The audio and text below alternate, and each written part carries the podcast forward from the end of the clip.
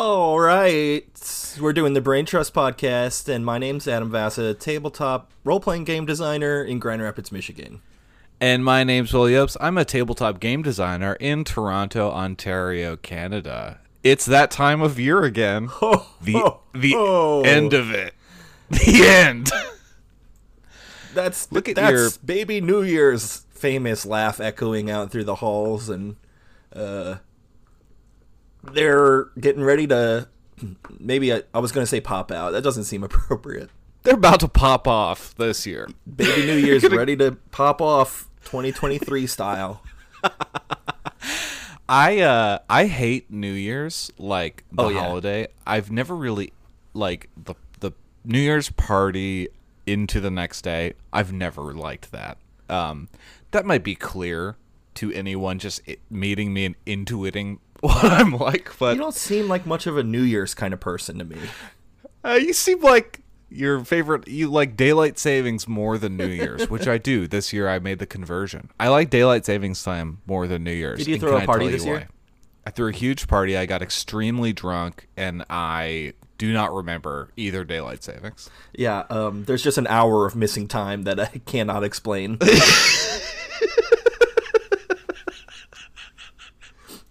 For me, I like to black out during the hour. Um, so I'm really setting the clock face down is what I do. But yeah, for daylight savings, uh, we drop a hay bale um, when it happens. Uh, we do a big countdown, and we all hang out in um, the farmers equivalent of Times Square. What could that be? What's an interesting thing to say there? Four corners. Oh, that's Go to the perfect. Four corners. Geographically rhymes with Times Square for sure. Yeah.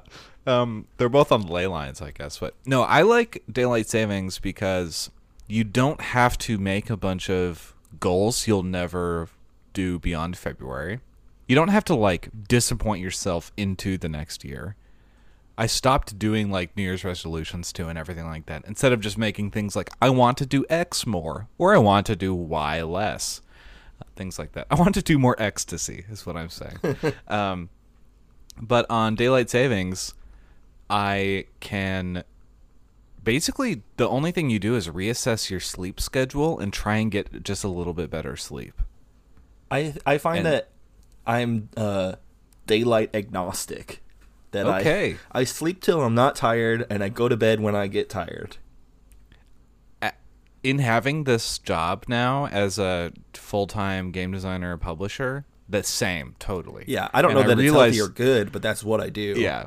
I realize that I'm when I did have a full time job where I had to go somewhere and um, endure something all day that I hated.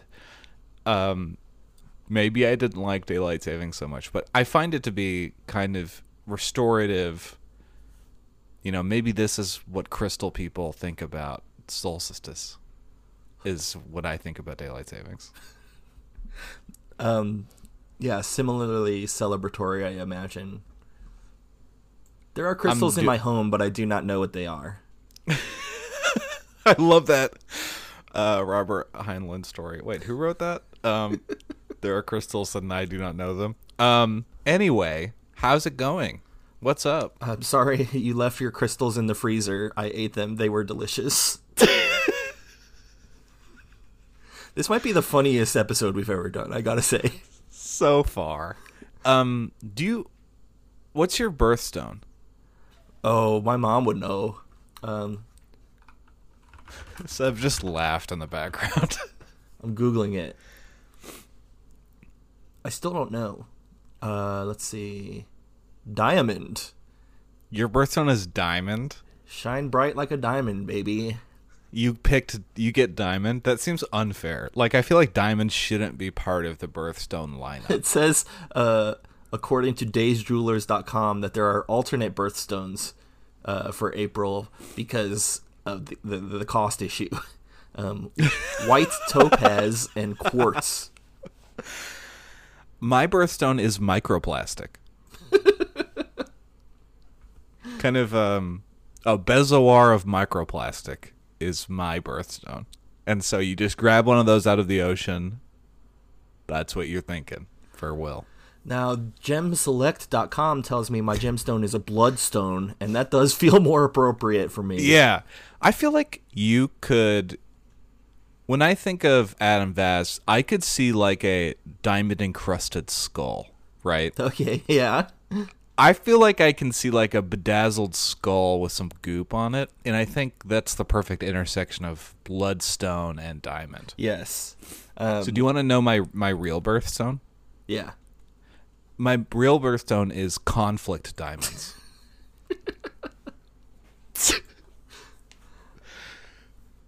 the the more sketchy the provenance of stone, the more it is aligned with kind of my birth. Yes. Yeah. Um, Who do you think invented these damn things? I like the idea of like, oh, okay, you've got something in the stars that represent you and your birth date, and there's something underground equally powerful that we could find for you. yeah, aren't gemstones like from space? Like they're like meteorite shit anyway? You know, we are all stardust. We're made of stars. We're made of stars. I wish I was a little bit more made of stars, if you know what I mean. Supernova explosion destroying me. Um, I yeah, I wish I was ma- more star-like in that I'm precious. I would like to be a little bit more symbiote, Precious kind of more than I am now. Um You know, morphing and glorping. This kind Goop- of stuff. goop. I want to absorb three other two cost cards. Okay, I've been loving that location. This is, of course, the Marvel Snap segment of the show. And Klyntar! Adam is, of course, talking about Klyntar. Klyntar rules because I can play all my one cost on reveal cards there, and then after turn four, they turn into like a eight power motherfucker, and I can Yeah, I put like more cards sl- there. I like slapping down that creep that is a one cost seven power card. Ebony Maw. Ebony Maw, Ebenezer Man. Um, Klyntar sounds like an Emerson, Lake and Palmer album. Actually, a lot of Marvel stuff does. Like, I'm waiting until I get to collection level 2000, and they're like, "You finally got the last card, Tarkus, the tank." I, I just crossed collection level one thousand. I hit 1000 the other day too. We are playing the same amount. It, it you know what I make love? me take a look at it though and go, huh? huh? Why do these crates are a different color now? they give me the same shit. Why does this crate that looks a different color feel like a little bit of the tarnish? Is there's more tarnish on this one? I love Marvel Snap because I love playing games with my friends. And so Ab and I seemingly have played the same amount of Marvel Snap. You have to play a lot to get collection level 1000. It's I would say I probably have 5% of the cards is what it feels like. um, It's like how No Man's Sky was when it launched, where we're both playing online, but even if we're on the same planet, we cannot see one another. Yeah, it's it's a lot like superheroes in that we are two different superheroes in different universes doing things completely unrelated to each other. but effectively doing the same thing. the same thing.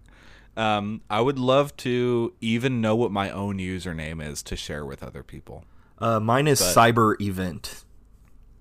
Oh yeah, mine is I think Tilly Toot, which is my online handle when I don't want to go by my name. But I've kind of ruined that now, telling everybody here. Marvel Snap is good, except when I lose or don't get a card I like, or someone is kind of sarcastic, or uh, I do a move and then I set my turn, and then I want to undo that and reset my Oh, turn, yeah. but it's too late. I I do that probably every day in Marvel Snap. Yeah, um, that's a heartbreaking event. You've heard of Cyber Event. Get ready for heartbreak event. Um, yeah, that happens to me often, mostly in the sequence of cards I play, because they. oh my god. I, I I have one deck that's based on the destroy function. When you're trying to like get your Bucky to get the Nova bonus yes, in a exactly. single symbiote, yeah, we know what I'm talking about.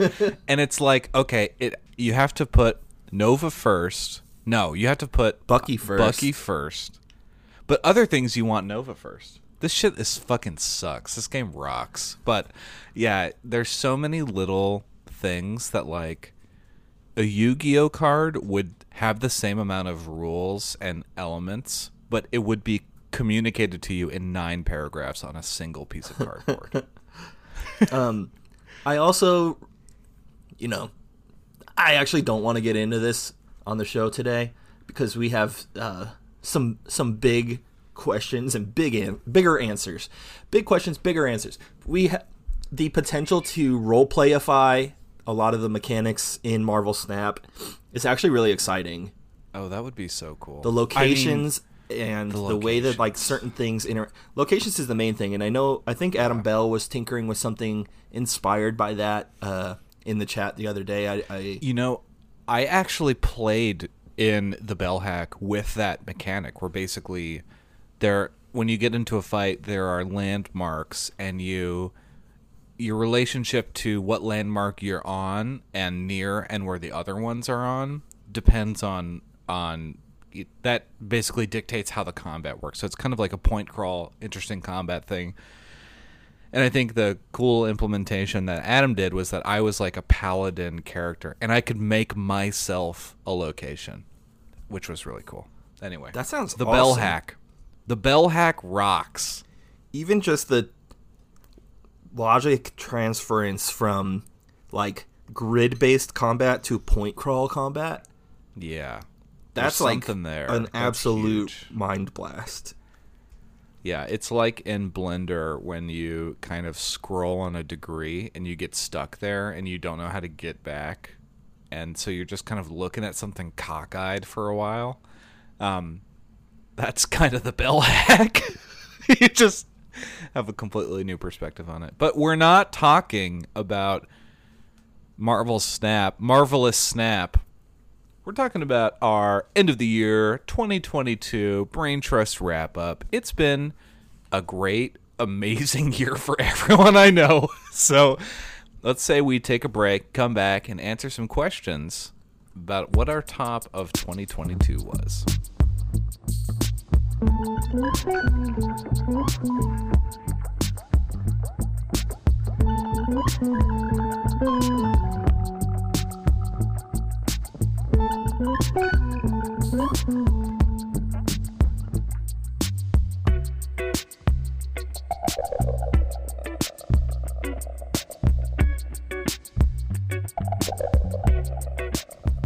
And we're back, baby.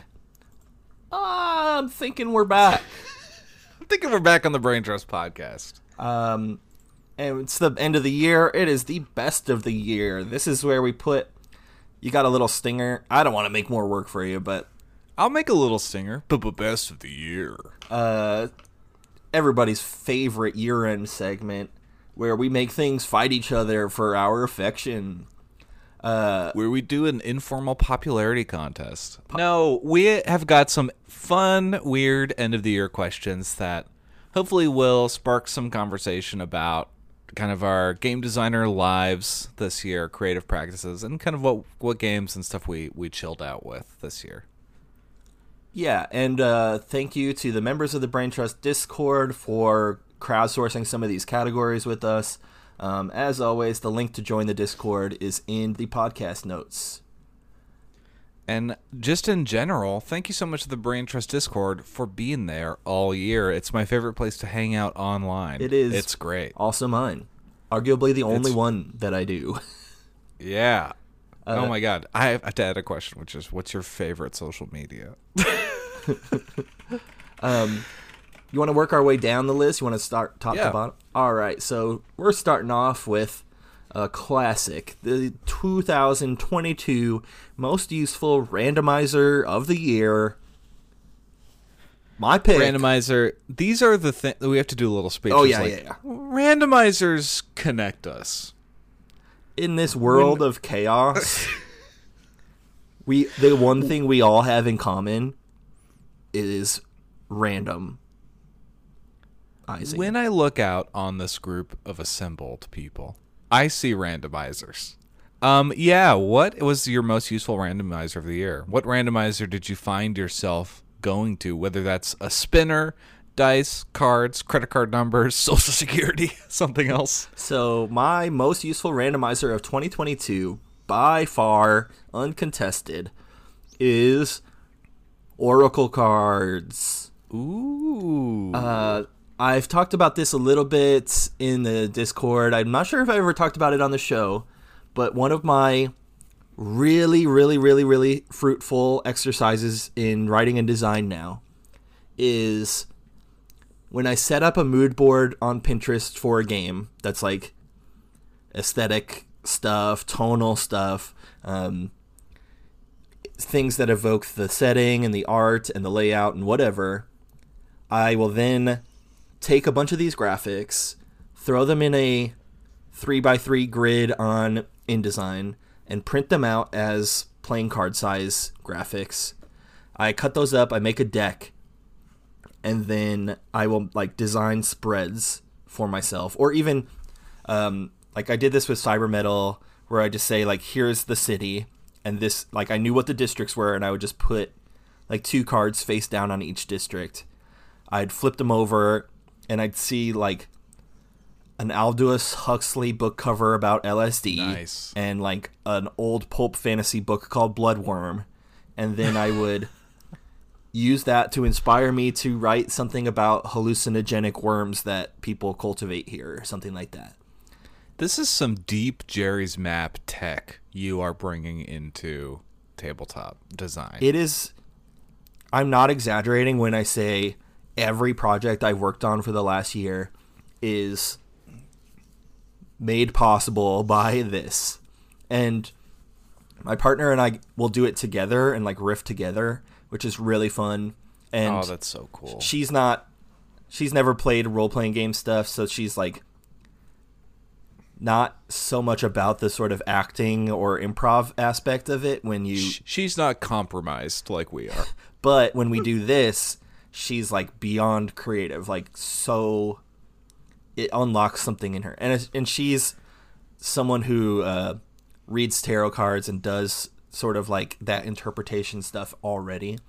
So like last night we we designed the dungeon crawl for Soulburner and we used um, regular like classic tarot do- deck and this card of just flowers and like um, a little book on like what each flower is and how they grow and what they sort of represent and we used that to stylize the the rooms of this old church that our players are going to be crawling through so That is so cool. the, co- I the that combination that's- too sorry the combo of like flower card x tarot card or pinterest board x number or whatever like just having two factors makes everything like the the possibilities multiply and i put some of this in the cyber metal book too on how you can use tarot cards to make your own gangs and stuff and soulburner is very influenced by this from mission generation, location generation, creature generation is all their unique tarot spreads. So um, this like changed my design philosophy. That fucking rules. I love to hear that. Uh, what's your most useful randomizer of 2022? Okay, like you, I think that I'm I'm gonna take it into. I was gonna initially say like a randomizer I used in a design for a game, but I like it much more the actual randomizer element I got the most use out of. And I think like you, I also like home cooking a lot. So for me, it is the random generators I built in Google Sheets to content write and game design games like Big Grave and Heckheads and Heckhead. Um, and that comes in the form of like Big Grave uh, is a game all about fashion and how you look and your style and how you feel. Um, so the more stylish you are, the more powerful you are. And so getting items is a huge part of that. So I made several just gigantic random generators to just explore the design space where I could input a bunch of values and just get spit out a lot of interesting stuff. So I have it like on the game design side, which is like this item goes into this slot, it's this style, it has this description, and it has this effect, whatever. That kind of stuff. But I also made a huge one of just words I liked and used Oh, this yeah. as like a template or just a repository of cool words for the descriptions because every item in Big Grave has a two word description, a two adjective description um, that kind of gives you the vibe so you as the player can interpret it however you want. Because the game is not about telling you about the cool clothes you have, it's about giving you the opportunity to invent these cool clothes. Um, and I used it just basically for every inch of this game is using Google Sheets random generation and procedural generation. And it's the gift that keeps on giving. It is like my Oddjob's hat in GoldenEye for or whatever for uh, game design. Like it's going to break I think like with the tarot cards with you or your own oracle cards it breaks me out of any method of thinking that I was coming at something and I can I'm forced to be fresh and see something I don't otherwise understand.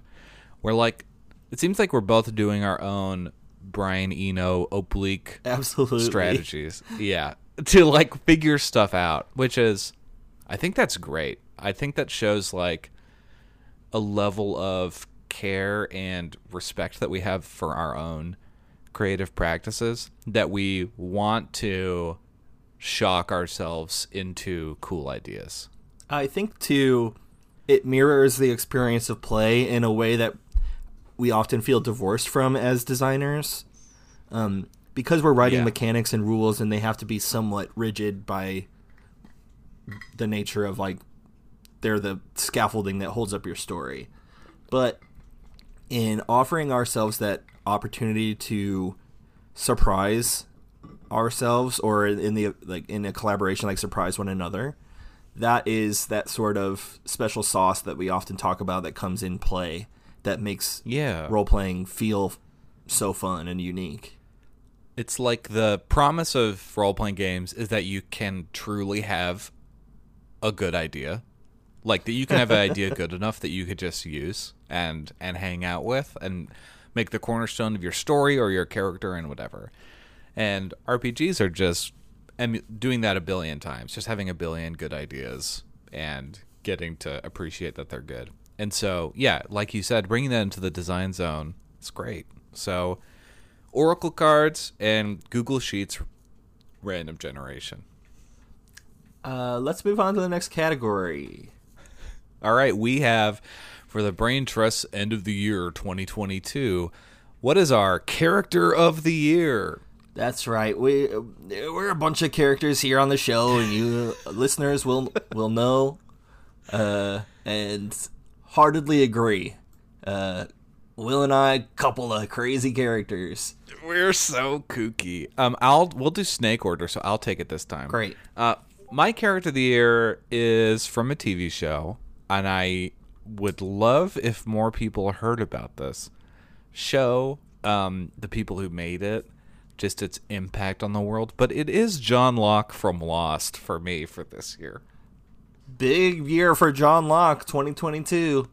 huge year for John Locke. I rewatched Lost this year, and uh, I'll tell you what, I hated half the cast more than I've ever hated them. I'm talking Jack and Kate. Oh my god, Insufferable. could literally couldn't stand them. And John Locke was just like a spa day whenever he was there, whenever it was a focus episode. Um, what I what I like most about him is his vibe and the way he talks and what he does and his actions. Uh, but I think uh, from like a designed perspective, uh, Lost is if you haven't watched it, um, at this point, nothing I could say could convince you. But the characters, uh, each episode will have a different focal character. Well, they will focus on this character's time on the island eh, while inter like intersplicing scenes from their time before the island in a flashback. Later in the show, they do the opposite, where they do flash forwards and things like this. They do funky stuff. But during Locke's episodes, they are very good at developing his character in two different directions. So you see Locke on the island as this kind of new lease on life, reborn. He has this kind of more cosmic perspective than he did, and he acts in this like very interesting, surprising, and warm and genuine way. And in the flashbacks, you see how his life has made him into a hard, unpleasant man. And so you are going in both directions, further away from the point where they meet up in the middle, where he has this transformation. And I just think about that all the time. I just really love that magic trick that they do on almost every episode uh, that Locke is a part of. Anyway, that's that's me for Lost. My favorite Lost character slash character of the year is John Locke. Um, and you know what can what can be said about John Locke that hasn't already been said in the when did that show end? Two thousand and Uh, hundred years ago, Nine? I think. um Still good. Still, still surprising. good. Still things to learn from it. His first appearance on the show, uh, The orange slice. that kid Walt looks at him and he turns around and does this big grimacing smile and he's got an orange slice there. Uh, and it's just great. Um, my uh, character of the year from Hibbets and Heimer Toy Company is a two inch tall little guy with a pumpkin head and a top hat. He's like, uh, it's black resin. Uh, his toes are sticking out of his shoes. He's wearing a trench coat and he's got just a big old jack o' lantern smile. Um, Pumpkinhead. I love this little dude. I got him in a mystery box or mystery bag when they did Halloween, uh, uh, like party favors, and he sits on my shelf above my computer. I see him just tipping his hat at me all day, giving me those good vibes. And I did get to play him in a role playing game. Uh, what game did we play? Was uh, We played Into the Odd. Yeah. uh, on an OSR Saturday morning with Adam Bell. And yeah, you played a creepy little pumpkin guy. yeah, I just and into the odd we might talk about later, but Hey. um, sort of setting agnostic, character agnostic in a way. And I just needed something to grab onto, and I saw his little smiling face. I have a coincidentally a like very kind of cursed looking smiling jack o' lantern figurine that I made right next to him, so I'm kind of inundated with these smiling Halloween figures. Um, it's a it's a good vibe. yeah, Um, but that was really seen- fun.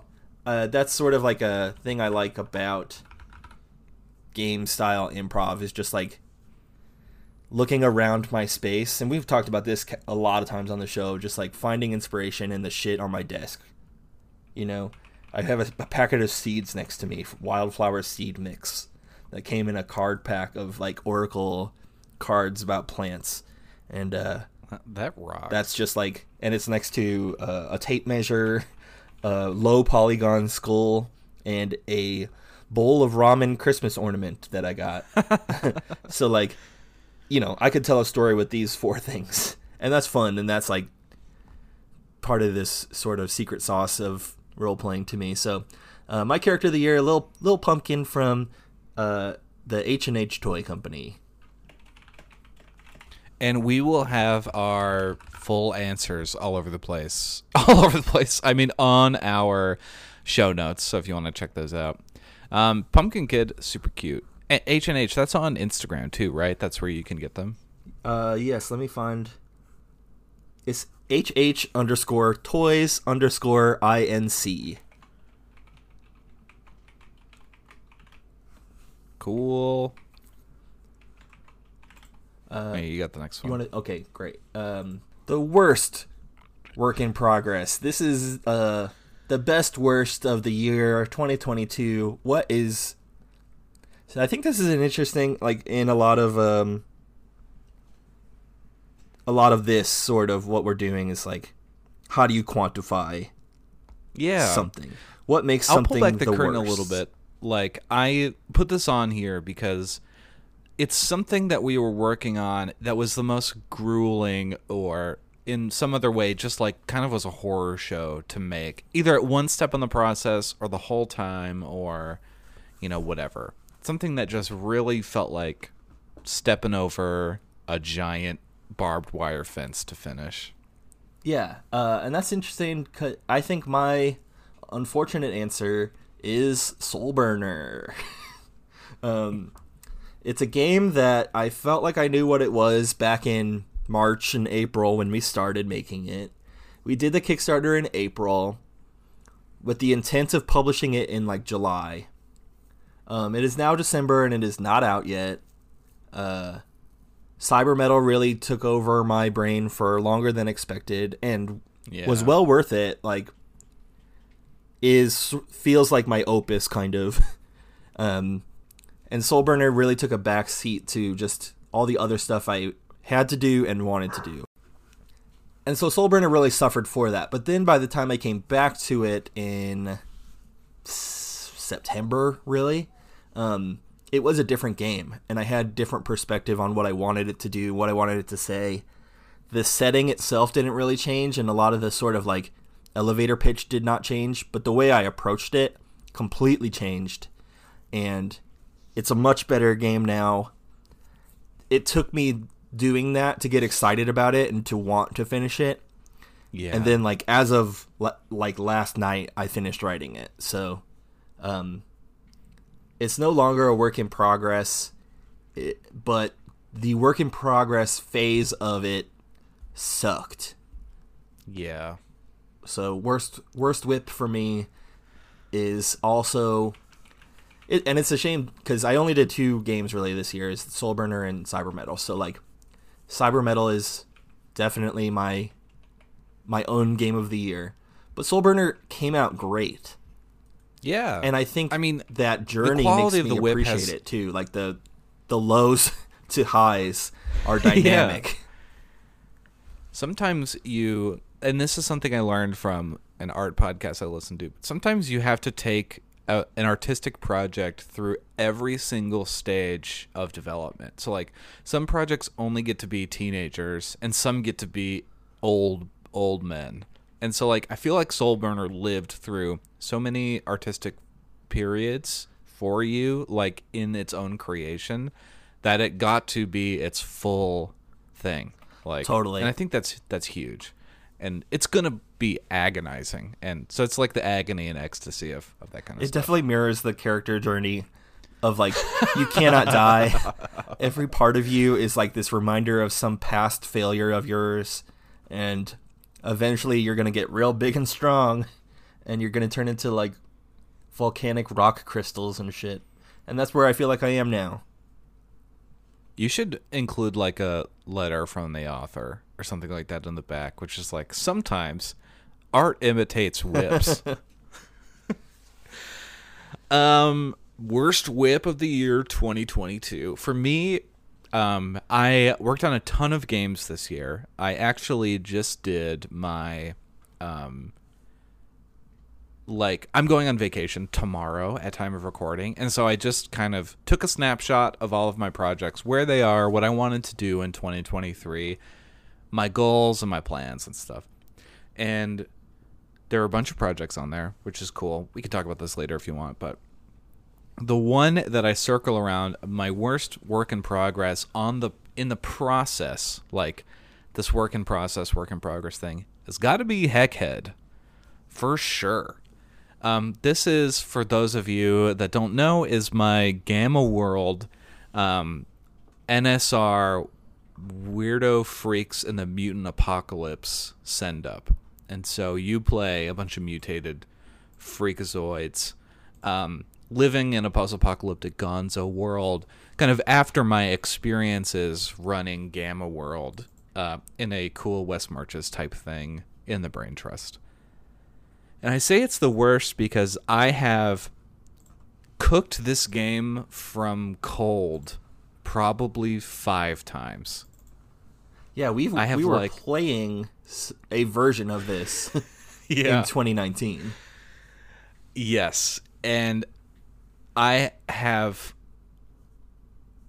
I had to do so many things to like get at what I wanted to make um, for this, and I'm not even talking about just the design, which went through a full. I rebaked the cake probably five times, so I'm talking about also the graphic design identity and title logo type stuff for this, or even the title. Like I took the S off. That's how bad I got with this shit. I'm using Blender to make stuff. I spent so long, and it's something I want to have out for Zine Quest 2023, and I'll be doing playtesting in the Brain Trust. I say it's the worst whip because I'm on the other side now, where I have like basically frozen the graphic d- or the uh, game design elements and whatever, um, and just have to do the content and mutation writing before. But yeah, this just went. I just wasn't satisfied with it until I've found the current state it's in, which is this very loosey goosey, freaky NSR system. Um, at the point I'm at now, everything in the game has 10 hit points. Uh, there's a big trouble track that you fill up, and then you get like an escalation dice on the table that adds to everything. There is Fallout. Um, there's Fallout 4. and. Uh, there's kooky, strange mutations and skills and stuff, but it went from a game that would have asymmetrical stats, would have backgrounds that give you those stats, backgrounds that give you different things into like taking out stats, taking out to two hit. There's just like so many iterations that this went through that I feel like other games don't have this much like getting a new slab of marble to carve out a guy and just quitting and then like I could do this better again. Then I feel like every time it got a little bit closer to what I wanted, but it was just agonizing. I was like I can't believe how much I am starting this over to get what's in my mind's eye. I don't know. Yeah, what do you think? Have you ever had something like that? Um, it's I have that a lot with drawing, with graphic design. I don't get it as much with writing because I think partly uh, I write so fast that I don't give myself the opportunity to question it. Mm, Especially with like Patreon releases or games we make on the show or like smaller projects. I just go, yeah, fuck it. That sounds cool. and if it doesn't work, it- I'm not like heartbroken. Or if it doesn't match my in- intent exactly, I'm not heartbroken. Versus something like, feel like- Cyber Metal, which needed to be what I needed it to be.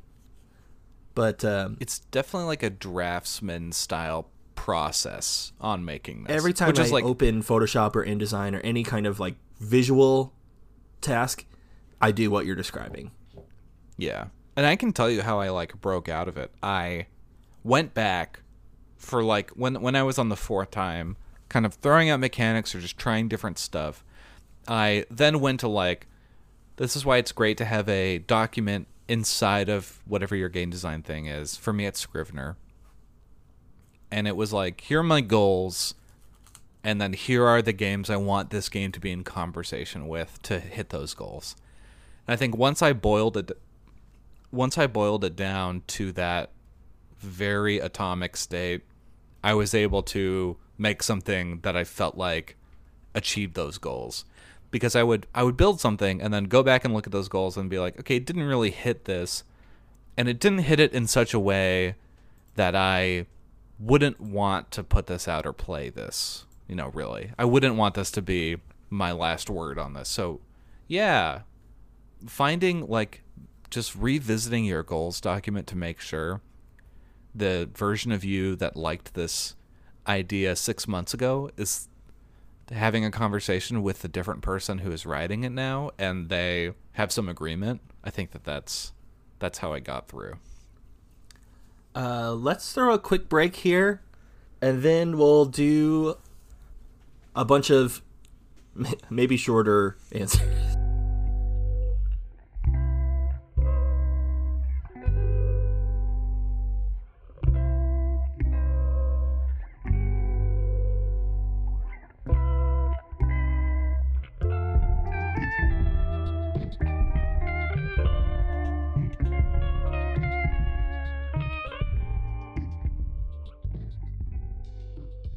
Uh, and we're back on the Brain Trust podcast with some rapid fire end of the year 2022 questions. Uh, Adam, I gotta know what is your clutchest graphic design asset of the year? Uh, this one is a, uh, as always, hotly contested category uh, for both of us. and my personal v- graphic design asset of the year for uh, the, maybe the third year running. Maybe uh, this is a it's a it's a heavy hitter for me. It is the Black Market Scratch and Dust Pack. Ooh. Um, I almost was gonna just say my the Black Market subscription, uh, because of how I use it every day. Uh, it is well worth it. it it's expensive. It's, I get a little sticker shock every time I, I remember or like resubscribe or whatever.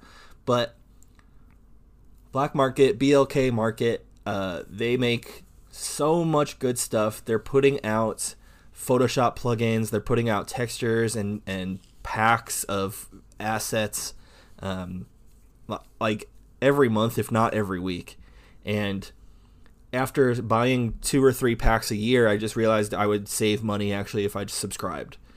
But um, my number one used pack is the Scratch and Dust pack. It is a big folder. There's probably 40 something assets in here. Black background with white ish uh, scratches and dust and noise. And uh, you might recognize it from A Guide to Casting Phantoms in the Revolution. The box is covered with these. it looks so good. I use it in Cybermetal. I use it in Necronautilus. I use it almost always. I throw it as a top layer in any visual pack uh, set to screen mode. So just the scratches and come through just a little bit, just to add some like physicality to my visual art.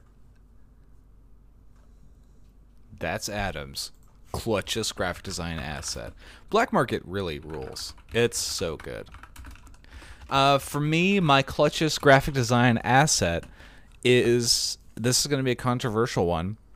It's going to be a combination of a physical ruler and a shape tool to make a square. Okay, follow me. I typeset books this year, measuring out other books I liked with a ruler, divining the secret of the universe among those pages, and then taking those measurements into Affinity Publisher, making a kind of universal measurement square, and then placing that square all around the page to get those beautiful, perfect angles. And to give me the bounds and the information for what the type designers were doing for these different books. Um, I love that. I also have been known to take a ruler to something I like and just riff in that way. Yeah, I'm I'm like combining um Oh my god, what's Clayton's last name? Notestine? Yeah. I'm combining Clayton Notestine's advice, which is just like grab a ruler in a book and go to town. Measure whatever you want. Who cares? As long as you're just analyzing it. And then also the Dread Labs poster layout advice, which is Oh, that little making square. these making this little square and then making a square that's twice as big as that and one that's four times as big as that. And these are your like grid. You're kind of making an improvised grid for this stuff. And I do this for everything at this point. It is so useful. It lets me just detach my brain. I'm barely making choices. I'm just like using a specimen, putting the stuff there, and it allows me to get all of the the etiquette out of the way so I can be creative with stuff. Uh, Ruler and a square for me. Big fan. Rulers, and you know, squares. One of the best. One of the best shapes of the year. It's perfect. Perfect shape. Uh, Oh, my shape of the year. Let's just very quickly shape of the year. Um, mine is the Pringle. Oh yeah, the notoriously a one-dimensional shape, like the Mobius strip of potato chip. Yes, I just watched a talk. Uh, there's this meme that went around in the art community that was like, the hidden fundamental is pringling and repringling your art. and it's this whole. And then this artist goes on a full talk uh, that I can link in the show notes about how to use the Pringle as like a dynamic shape that you see both the uh, top and bottom of, unlike other primitive shapes like uh, cylinders and cubes and pyramids and stuff like that, um, cones. And I then filled up an entire sketchbook for like two nights just of trying to draw Pringles. And I f- felt like it really opened up something in my mind, uh, which I love. So that's my shape of the year is the Pringle. Uh, my shape of the year, uh, the Klein bottle of Oh, of course um it's it is like the three-dimensional mobius strip like it's the vase that goes in itself so there's no boundary and there's uh no like oriental it's just like infinite space so you see a Klein bottle, and I actually see two people kissing. So that's the that's the thing. uh next up favorite font of the year uh I feel like we're gonna have the same answer here. I'm gonna be totally honest. No, we're not. mine it uh and i would argue this might actually be the best font of the last year uh, i think it might have kind of fallen out of favor a little bit this year but my answer is glacier by half moon type um, you know it from uh, the night east zine it's in a bunch of Mörk Borg Oh, stuff yeah. it is kind of this uh, really accessible, cool, readable, wavy guy that makes things kind of immediately read as psychedelic or otherworldly. Um, you see it a lot in like any acid fantasy stuff. Uh, you probably have seen it. Uh, Glacier, good one. I love that. I, I just looked it up and I've totally. This is such a modern uh, psychedelic type that it is going to be basically the wave that we look back in 30 years and be like, this is when this started.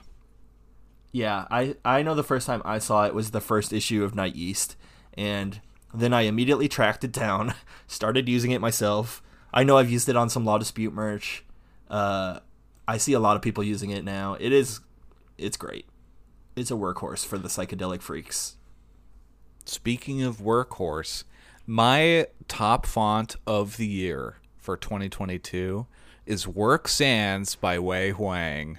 Uh, type designer from Australia. Work Sans is um, a exactly what it sounds like. If you need work done, Work Sans is going to get in there and make it happen for you. It's hey, here's the here's the things about it. It's free. Go on Google Fonts right now, grab Work Sans.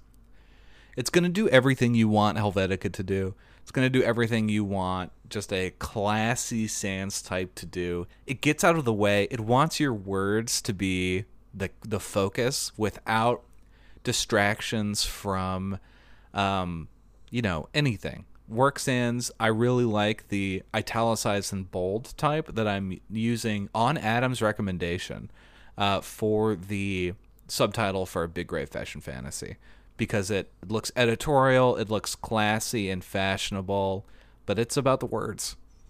I love it. Uh, I don't want to uh, yuck anybody's yum, but I've actually been using Open Sans lately. Ooh, I like open sans too. I don't know that I Do would you- be able to tell the difference side by side. So I think that's all all of the good things you say about work sans, I would also say about open sans. That's the point of it. I will They're say for both of lovely. these, I scrunch them together. I'm going to want to put these fonts a little bit closer than they normally are, but that's just a taste thing. Same. You can really salt to taste for these. Uh, next up, uh, well, you're you're the next in the snake lead. Next up, we've got from Adira Slider of the Brain Trust, favorite zoo animal. Uh, Uh, f- damn, for me, my favorite zoo animal. I haven't been to the zoo in a long time. Um, so I think I'm gonna use the animals I see on TikTok to kind of stand in for zoo animals. yeah, it's sort of the 2022 zoo. Yeah. So I'm gonna have to either say I'm gonna go with the mad emu, who wants to kill the owner. I like it. Have you seen this this creature? I haven't. basically this this woman goes on TikTok into her barn and is just um talking about something, and then her emu will fully charge her every time she gets on video. every time she looks away, and she will stop the emu just in time every time.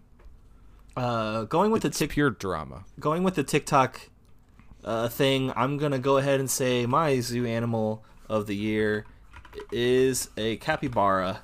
Uh, Ooh. they really had a, a year this year, the capybaras, um, on the internet. They're just They make a fucked up noise, right? big, round, chillin' dudes. Uh, very, very calm, stoic face. I've seen one belly flop in water, and that was very charming. So, Oh, that's cute. uh, next up, our favorite dice result, and And this is from Ratweave Kayla on the Brain Trust. you know, we are sh- we are sharing a Google Doc, and I just put it in so Will could see it. My Yeah. favorite dice result 2022 is, of course, a one. Uh, you know, only the 20 sided die can yield a 20, which is, of course, a crazy feeling that everybody loves to feel. But every die can result in a one. And I think, in terms of uh, emotional attachment to a dice result, nothing beats a one. Yeah. On a roll under, it's the great feeling. On a roll over, it's a terrible feeling, but it is the most evocative feeling based dice result. You know, I feel like getting a one on a roll under is kind of the most powerful feeling you can get from dice because first you're we've been programmed by big Hasbro to know that one is the worst thing possible. And when you play a roll under system, you're fighting your latent programming to appreciate that as a crit. So you see it and you're like, "Oh, I I have Oh, made Oh, a you go on a journey. error. I'm gonna die. And then you see that one again. You see everybody's reaction. Time's slowing down, and you know this is a huge critical success. That's that's good. I like that. I think too. I am gonna. Nah, we're gonna. You're go rapid fire. Let's go. You're next. No, go ahead. Go ahead. You were gonna say something. Even a one on a damage die, even a one on a fallout die, like one is always going to poke you. It's gonna give you an emotional Yeah. reaction, and that's what we play games for. it one is the emotions like that that's proof that games can are art and feelings is a one on a dice so next time you roll a one just know that you're participating in a larger um, almost political movement among games Uh, my favorite result on a dice is when you roll a d100 and you get a zero and two more zeros on that thing Ah, yes. That do you that is a one hundred result, correct? To like um no it's not okay. but it's the opposite of a 1. You think you have gotten a 100 result. I think. Here's the thing I don't actually know what this result means. And every time I've rolled this in a game or my players have rolled this when we're playing Big Grave, uh, rolling on a random item chart, we have to stop and have a discussion about what we think this means. I This- I actually will put this explicitly in a, a rules text if I'm using D100. that 000 is 100 because or I'll say like you're rolling D100 to yield results between 1 and 100 because it doesn't make sense that you would get 0 to 99. Like no dice have a 0 result. But so the zero means 10 on the ones dice. And the zero zero means Oh. it is the one, the zeroth. It's in the tens. It's a one Yeah, nine. I don't disagree with the fuckery at play. but I do Every time I do make it every time I see in my design, hopefully, that this is zero zero zero, I'm saying, what the fuck am I looking at? like this is the. I don't know what this is. It is Tim Robinson in the car saying, "I don't know how to drive. I'm really scared right now." if you do know, please write in. Thank you. Uh, next up on the top of 2022 is best snack. This is from Kayla again. Thanks, Kayla. Uh, oh, you're up here. Oh, um, my snack. It's it's December, so I am uh, back in the grasps of candy canes again. But I think I'm gonna go with a snack that uh, helped me out a little bit more this year than any other snack. Uh, that has got to be friggin' almonds. Well, Shout out to the almond. Shout out to all the pair. My snack of the year is El Matador brand tortilla chips, the yellow bag. They're from Grand Rapids, Michigan. Their factory is down the street, and they are just banging classic yellow corn tortilla chips. That's the best shit. I don't even need to dip them in stuff. I will. A good corn chip is like on another planet. I have to go to the bathroom, but we're like so close. I feel. Okay, let's. We'll go ahead and take a break. Alright. Come back and get some more chips.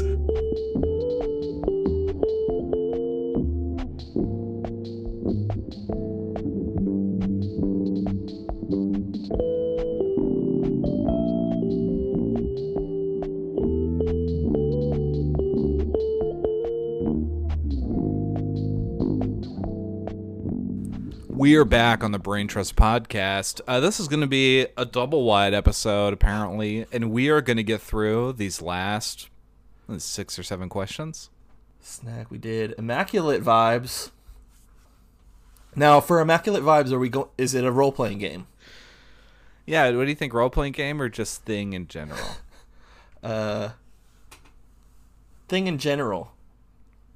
Uh, I mean, all all right. I'm gonna put it out there. My immaculate vibe of the year is Frankenstein. Uh, I got a new dog, a second dog, uh, Bean's brother, Frankenstein. We got him about a month ago. Very chill, very cuddly, very silly. He's got a dopey face that looks like he's always smiling. Um, and immaculate vibes. Frankenstein. That's a very beautiful, immaculate vibe. Big fan. Uh, I'm going to go the other way and say that my immaculate vibe of this year is when my teammates in a game of Warhammer Darktide are all downed and I'm facing off against the horde by myself with my zealot. Uh, and I've got a big crazy sword and I'm fucking screaming. Uh, and I solo carry the game knowing that everyone is watching my screen and that I am just cooking. I'm fully cooking out there. I think that for me the uh, the Warhammer Darktide 40k clutch is my immaculate vibe. Love it. Love to hear that. yeah. Um, okay, next up, also from Dan Phipps. Thanks for the questions, Dan. Uh, is most tone. What has the most tone? Let's go with game. This really feels like a game. So one. I think this might have actually come out last year, but my answer, actually, I think I remember. Uh, no, I did out last year. I feel like I can't do it then. I was gonna say Long Haul 1983. Uh, well, you can say tattoo. Tattoo is full of tone. I well. haven't read it, so I feel like I'd be copping out. Oh my! I have a printed zine that I I printed. It's just like in my stack next to my printer. Uh, so I haven't got to that yet. But SPC, Sean, PC. The tr- the long haul 1983 though has so such a rich tone. All right, did this? Uh, I'm gonna go with. I think this was this year. Um, scrolling down to see. That's uh, Sean Patrick Kane. You can find both those games and Fake Chess um, over at scp.itch.io. That is spc.itch.io. Long haul tattoo. The whole catalog. That's that's got the tone. Tone is on. Uh, this one is, I it, I think it's this year. It's close enough to this year. We're doing uh, Viditia Valetti's Blood Blood Beam Badlands. yeah. Very rich in tone, very cool, weird, perfectly freaky shit. Uh, vampires, d- kind of weird westy, different take on vampires. There's guns, just uh, blood. That's the one. Um, for me, my most tone, uh, and I think this is also a little bit immaculate vibes, um, but more blasphemous vibes. Got to be Cyber Metal 2012 by Adam Vass. This game is the most drippingest, tone-filled, and the tone is often screeching feedback out of amplifiers that are been melted with blood, and then there's a guitar with a keyboard on it that's sticking out of it. I can just kind of freestyle a description, and it is cyber metal. Um, this game's killer. You've heard about in this podcast, but every page is so filled with um, both like the kind of in your face level of screaming hellions and Y2K apocalypse, but also each page like also has secret elements from either Adam's life or hometown or different references. The art is just so intricate and filled with uh, just little gizmos and widgets, and uh, that so much of it is feeding the whole. Um, that that's just got to be the most tone and the best tone. Gonna say it. Thank you so much. I'm honored. Shit is true. I do think that game is to end up being my like greatest thing. I and I I'm to keep making them and hoping for that, but like I can't that just is me in a in a book in every facet. So and it's Hell and you're yeah. the only other person in the credits, so that is such a very cool accomplishment too. Yeah. um yeah, I think you're going to you're going to make incredible stuff forever. So, you know what? I'm just glad I get to read them. Thank you so much. Yeah. Uh, All right. Uh I'm introducing this one. It is the uh, fan service, but it's the fans who are us. What is our favorite Brain Trust episode yeah, of 2020? you have one. Uh, I think for me, yeah, it is. I'm looking at the titles of them. Um, I always love pretending to be at Gen Con. It's a classic. I think that's the most, the most like, the bit doesn't get old for me, and I think why I like it so much. So these are the two episodes uh, live at the tailgate gen con 2022 and live at the gaz which is the gen con autonomous zone in 2022 um, and in the first one we pretended to be there wicked early and setting up. So we just created a new world of gamers who tailgated gen con. And then the other one is we did a kind of anti-con against gen con inside of there and um, those are just so much fun. And a part of it is that people that don't listen to the podcast but see that I tweet about them will be like, "Hey, how was Gen Con?" Oh, you're gonna have to listen to the podcast to find out. uh, all my thoughts are there inside the podcast. Um, one of these days, we will actually do uh, a podcast at Gen Con, and it will we will pretend to not be there. Um, so I think that anyway, those are my favorites. Uh, my top, ga- uh, my top Brain Trust episode of the year is Games Jam from February 2022. Um, I just love chocolate and peanut butter together. You know, Yeah, uh, taking two things that seem like they shouldn't go together and s- watching and like figuring out how to make them go together. And that was just a. F- the jam was really fun. All the entries were really clever. Us brainstorming it on the show is really fun. I always I always love walking away from an episode with design ideas like that I can use or that we can repurpose or publish or whatever. And uh, Games Jam, I think I- we made I- three cohesive games. I love making the tech on the show Yes. with you. It is like a pleasure. It's the best. You're my favorite co-host on the Brain Trust. and you're mine. 2022 co-hosts of the year are one another. Uh, and very special shout out for to Aaron King being on our Wonder Cabinet episode, and that was a blast. Uh, thanks so much to Aaron. Um, favorite game you read? I think I might have the same answer as you, so we'll just Let's say it at the same time. Uh, three, two, one. Into the Odd by Chris Into McDowall. the odd. Blah blam blam. Into the Odd. We mentioned it briefly earlier in the favorite character segment, but it's just such a slick motherfucker. The new edition uh, has this gorgeous layout and art by Johan from the Mörk Borg family from Stockholm Kartell. It makes the book super readable, super referenceable. There's this like gilding on the edge of the page so you can know what section you're in. Uh, Love that. and the color coding of that is really intuitive and easy. There's so many novel ideas in these unassuming places, right? Like there we mentioned earlier it's setting agnostic, but they'll put a list of 100 like magical artifacts in here or whatever, and each one of them sort of sparks this whole mental journey of like what world makes this? Who makes why do I want this? What what do I do when I have it? And it is the least you can write to inspire the most thought, I think, in terms of like hyper light game with so much thought in it as a designer and a player.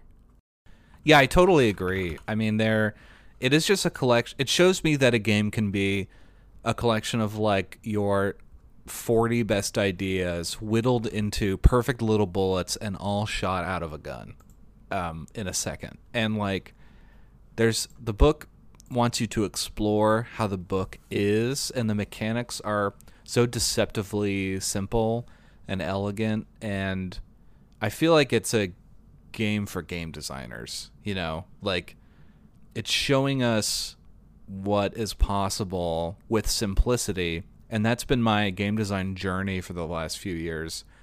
So much so that I have a part in my manuscript writing process, which is a simplification pass to get it even closer on a language level and on like a complexity level. How am I introducing ideas? Where are my ideas structured? What is the contents of these ideas? Putting that into my process from into the odd first edition and then also the updated edition and how even sleeker everything is.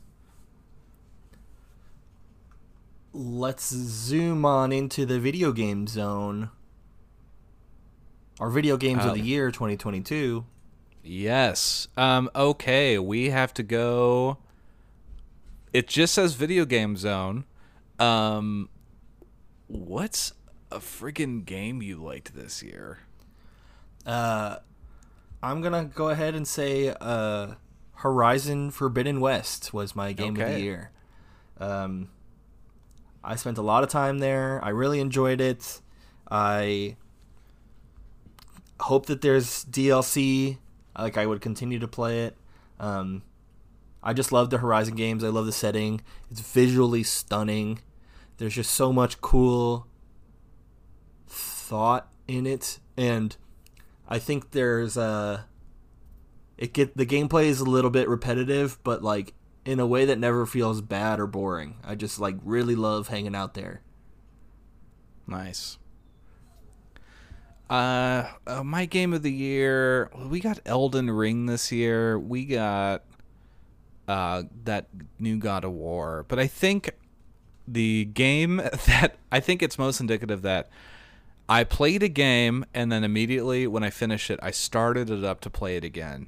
And that was Citizen Sleeper, which is a very special little game that is based inside of tabletop mechanics. So anybody that's listening to it that hasn't checked it out, it's a quick, very cool uh, narrative adventure game that uses dice mechanics um, in a very cool way. The setting is radical. It's kind of like a in space cyberpunk, uh, social economic um, community story. Basically, is what I would say, and the art is incredible.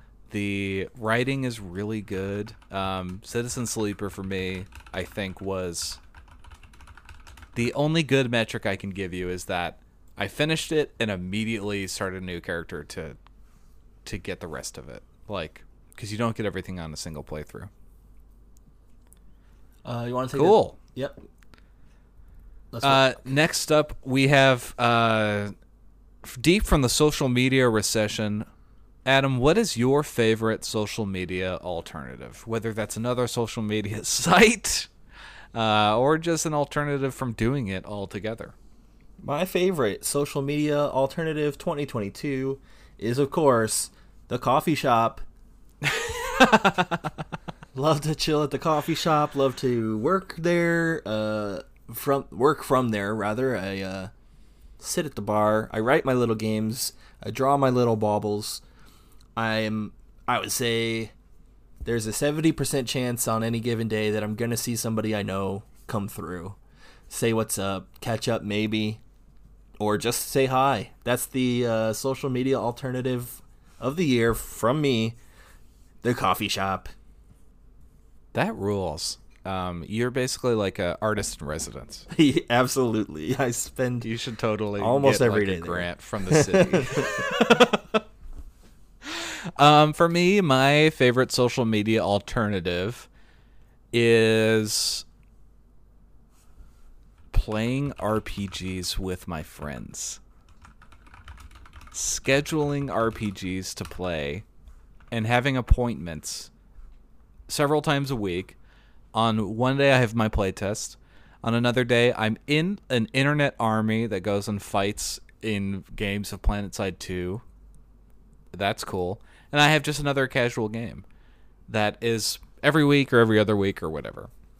And these appointments, I think a lot like um, being at the coffee shop, is just a way for me to connect with people and hang out and not live inside of the panopticon of uh, social media or deciding which one is the right one or you know whatever just hanging out with my friends Dope.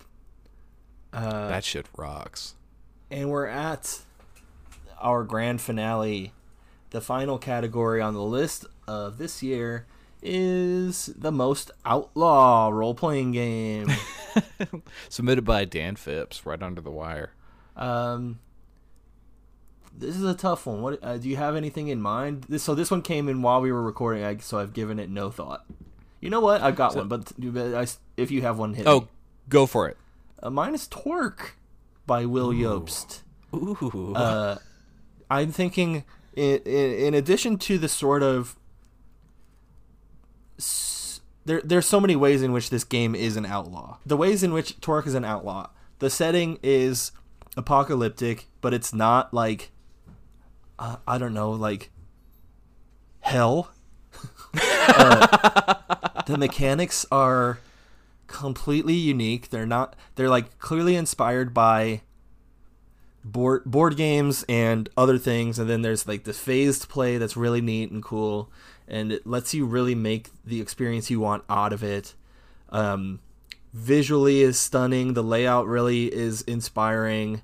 Uh, it's in every way an outlaw because it doesn't care what your preconceived notions of any of these aspects of the game are and it just is entirely its thing through and through without th- there's like a reverence for its in- inspiration but it is uh, like uniquely standalone experience.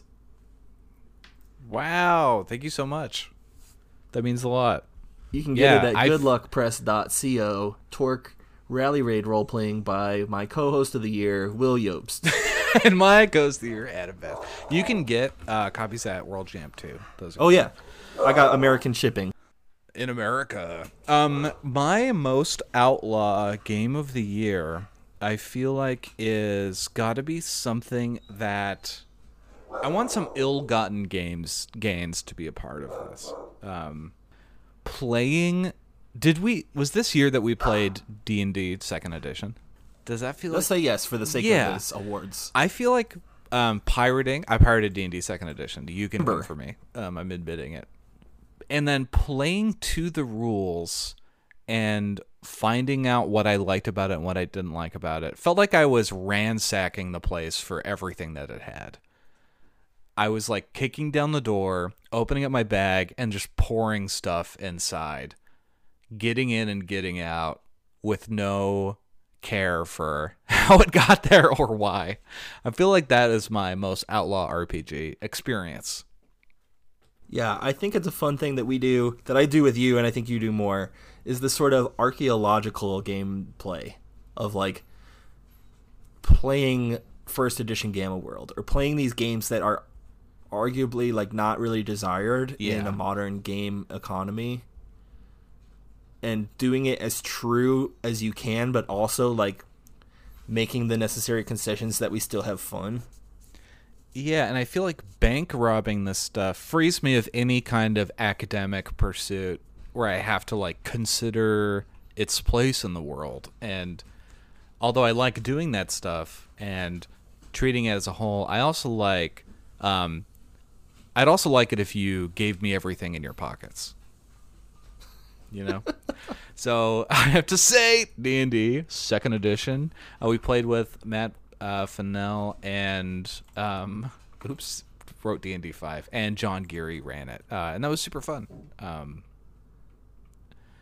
and just like every year, we have said our we haven't done this every year, and just like that, that is our top uh, end of the year 2022 uh, things. I don't even know what you would call that. Let's do, What's your What's your uh, favorite end of the year 2022 category of 2022?